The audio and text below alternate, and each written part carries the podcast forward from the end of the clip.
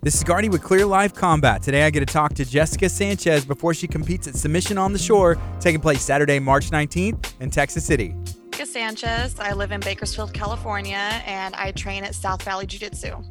South Valley Jiu-Jitsu, is that in Bakersfield as well? Yes, it is. You know, you're going to be here in Texas pretty soon. What's that competition, and what are you looking forward to with that?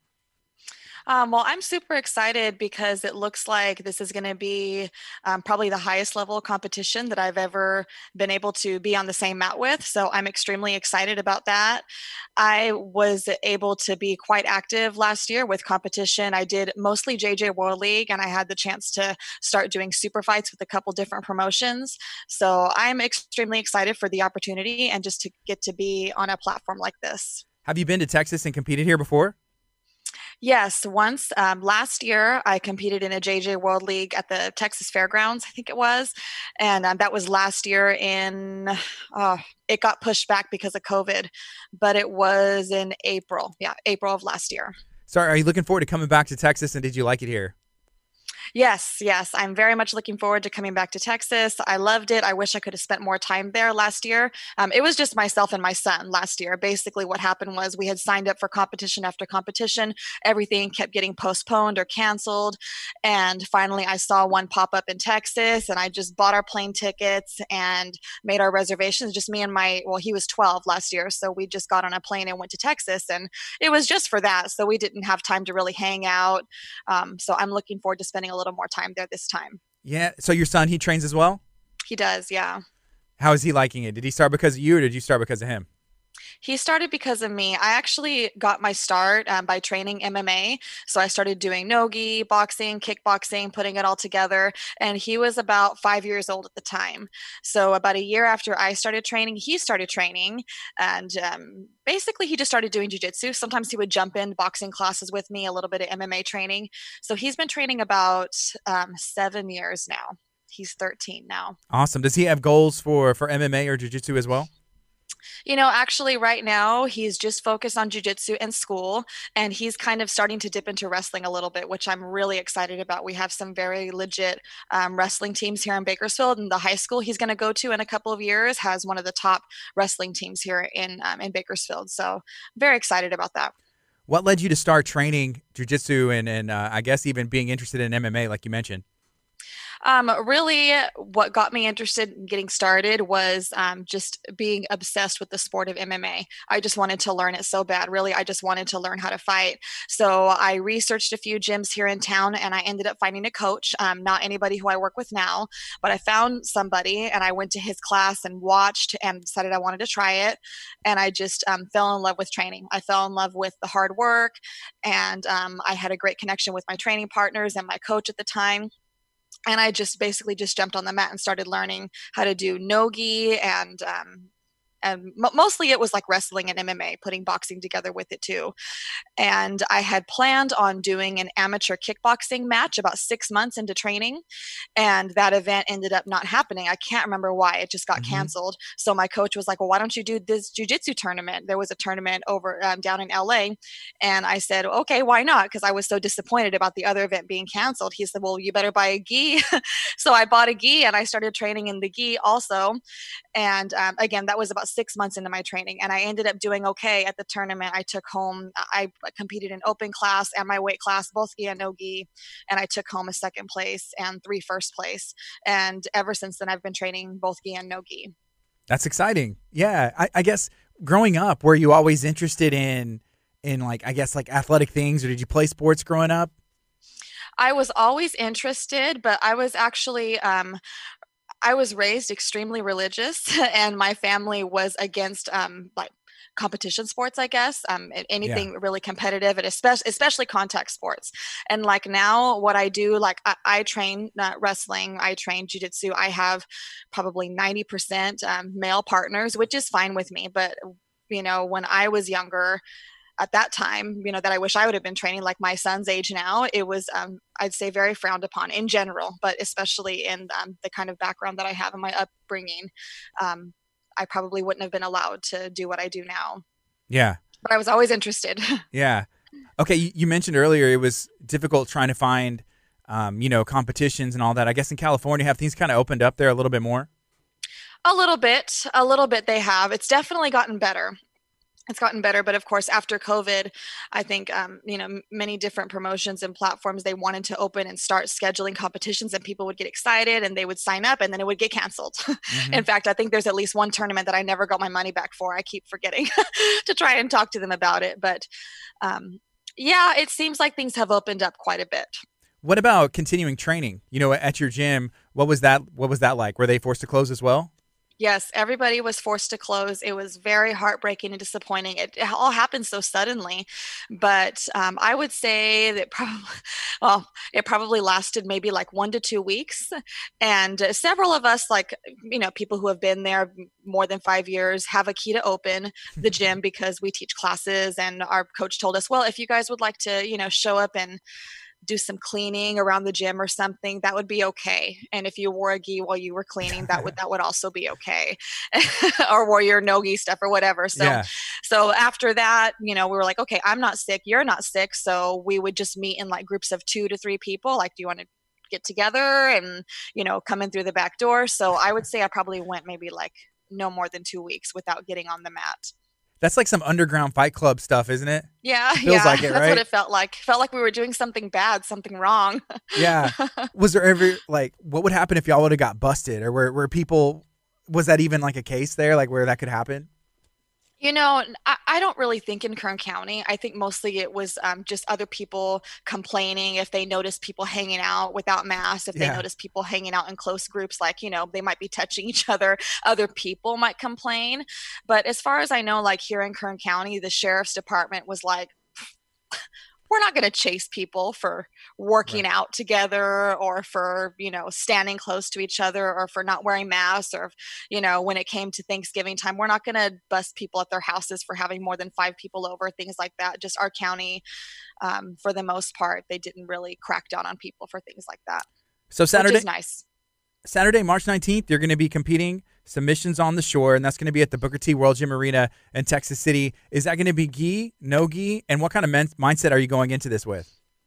So it's going to be no gi with ADCC rule set. That's another thing that I'm extremely excited about. I've never had a chance to compete in a rule set quite like this before. So this is going to be really, really new to me. I love that. And the mindset that I'm going in is just to be on my best game, the best game possible. I'm trying to work on areas of my game that I feel that I've been a little bit weaker in the past, try to really analyze my past performances and see where I can do better. I have struggled quite a bit with competition anxiety. I'm sure that's not uncommon, but you know, leading up, it used to be me getting super nervous when I would sign up for a competition. Mm-hmm. I would see the other competitors, find out who they were, see the bracket, and just get extremely nervous. And, you know, leading up for weeks before the competition. And that's definitely gotten better. So now, instead of feeling extremely nervous and, oh, maybe I shouldn't do this, you know, those other girls are so good, I'm like excited to see how good the other girls are. I'm excited to see that there are girls in this bracket that have been on some other really big promotions. And I'm just really excited to be able to share the mat with them. I think it's going to be a lot of fun. Are you doing any research on any of the other people that are going to be there? A little bit I am. I mean, some of them, I mean, I've already seen, you know, most of their most recent performances. So I'm going to definitely go back and watch and see what I can learn, what I can pull, make some kind of game plan with my coaches. And again, doing that excites me now. It doesn't, you know, scare me or make me nervous. So I'm really excited for the challenge. You see how much it makes me grow. You mentioned earlier that, you know, having a key to your gym and some of the people that are doing coaching. So are you one of the coaches there as well now? Yes, I teach kids classes at least one time a week. My class, I alternate Saturdays with some other coaches. We have kids from 5 years old all the way up to 15 years old. So I help a lot with teaching the kids classes. Even if I'm not in charge of the class, I'll be there as one of the assistant coaches to take at least one of the groups to teach. And if there's subs needed for adult classes, I'll sub those classes as well.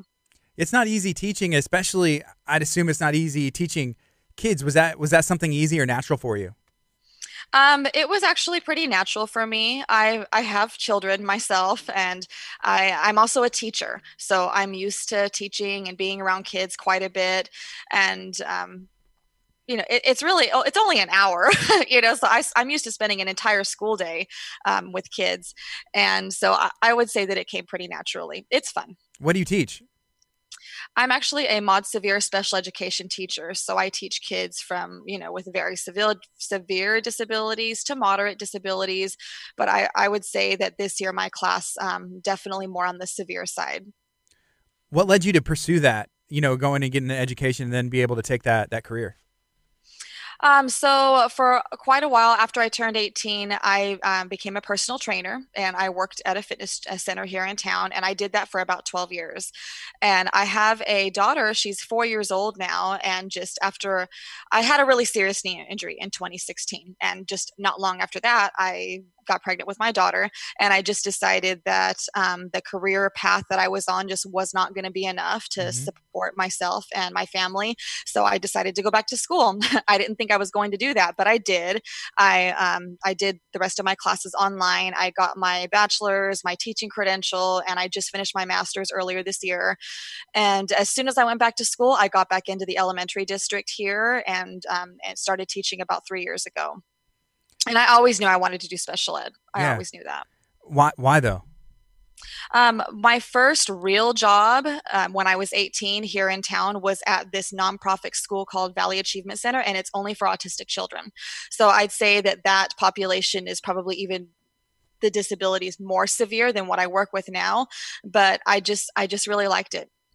I really liked it. I really enjoyed working with those students and seeing how intelligent they are and how different they are from each other and from us. And just something about it just clicked with me. Something about it. I enjoy being around them.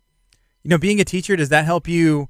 I guess, I assume it would help you being a teacher for school, being a teacher of jiu-jitsu as well. Does that correlate?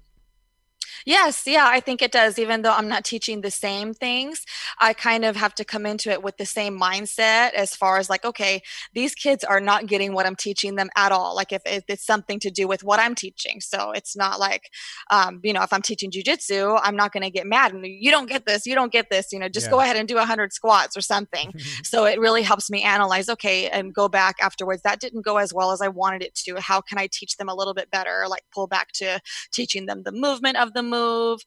Maybe it's mobility drills. It depends on the age of the kids too. Sometimes I'm going to think ahead of time, I'm going to teach this technique or this move and understand how I'm going to teach it differently for the 5- and 6-year-olds and differently for the 14 and 13 year olds, you know, it does help a lot. Being a teacher, does that help you become a better learner as well? Yes, absolutely. I think that teaching is a different form of learning. And every time I teach something, you know, I plan it, I teach it, and I'm constantly reflecting on what I teach, both with my job and with jiu-jitsu. I'm just constantly thinking afterwards when I got home, like, how well did that go? How can I do it better? If it went really, really well, I'm excited. And then I'm thinking like, how can I level it up for them next time? Or what is it that I want them to do next time? Jiu-jitsu is interesting and, you know, combat sports in general, because it's so easy to talk about, especially if, you know, if you're passionate about it, you're training for something. Do you talk about it to your students or even some of your coworkers? And are they able to follow your career? Yes, a little bit. In fact, I have at least, well, he doesn't work on my campus, but actually the principal of my son's school, he's in middle school and I teach at an elementary campus, but we're the same district. He does jiu-jitsu also. He competes. He's a purple belt. He's at a different academy than I am, but it's funny because we run into each other all the time at our tournaments that are like here in California. So that's kind of cool. So like he gets it. He gets what I do. But I have a lot of coworkers that are like, what? Like you do what? So, I mean, the girls that I have aides in my classroom because it's special ed. So, you know, I need a lot of other adult hands, and they've known me for a few years. So they're well aware of what I do. When I come into work with a black eye, they know why, you know, when I, like right now, I have a finger that's a little bit sprained right now. I have to sometimes tape up my fingers, and they understand why. You know, they know that I train at night. They know, you know, why I'm so sore sometimes. But for the most part, you know, I don't talk about it that much at work just because teaching is so busy right now.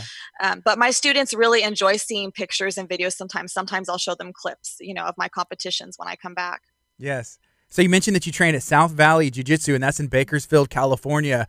What's the culture, I guess, there in California with other schools? Is it a big cross-training opportunity? Do people kind of keep to themselves? I would say for the most part here in town that most people stay to their own academies for the most part. And that kind of makes me sad a little bit, because I think that cross training is a great opportunity to like make more friends, to test your jiu-jitsu, to put yourself in uncomfortable environments and just create a better jiu-jitsu community. Not all academies, I'd say. My academy is very open to me going ahead and cross-training and doing different types of training. And I like to go to different towns and visit other academies as well. I got to spend some time at Atos. I got to spend some time at Art of Jiu-Jitsu last year, which I loved. And I do cross-train anytime I get a chance to, but there are other teams that don't really like for their athletes to take advantage of that. Mm-hmm. So after this competition with Submissions on the Shore, are you looking to compete again? How many more times this year? Stay busy? I do want to stay busy. Unfortunately now, I'll start with the good part. As a female, as an adult female, brown belt and up, it's a little bit harder to find competitors in some other tournaments like JJ World League, NABJJF. Like, for example, I'm signed up for a tournament at the end of this month, and so far it looks like I've got nobody in my division, so I'm probably going to have to accept a credit for a future tournament. So after Submissions on the Shore, I'm really looking forward to doing some more IBJJF tournaments. One of my goals for the year is Master Worlds. They just announced it for September, so I'm very excited about that. I probably won't get in as many tournaments as I did last year, so I'm looking forward to hopefully scheduling some more super fights and as well as IBJJF tournaments. Who are some people that you've looked up to or you've modeled your game after or have been an influence on you?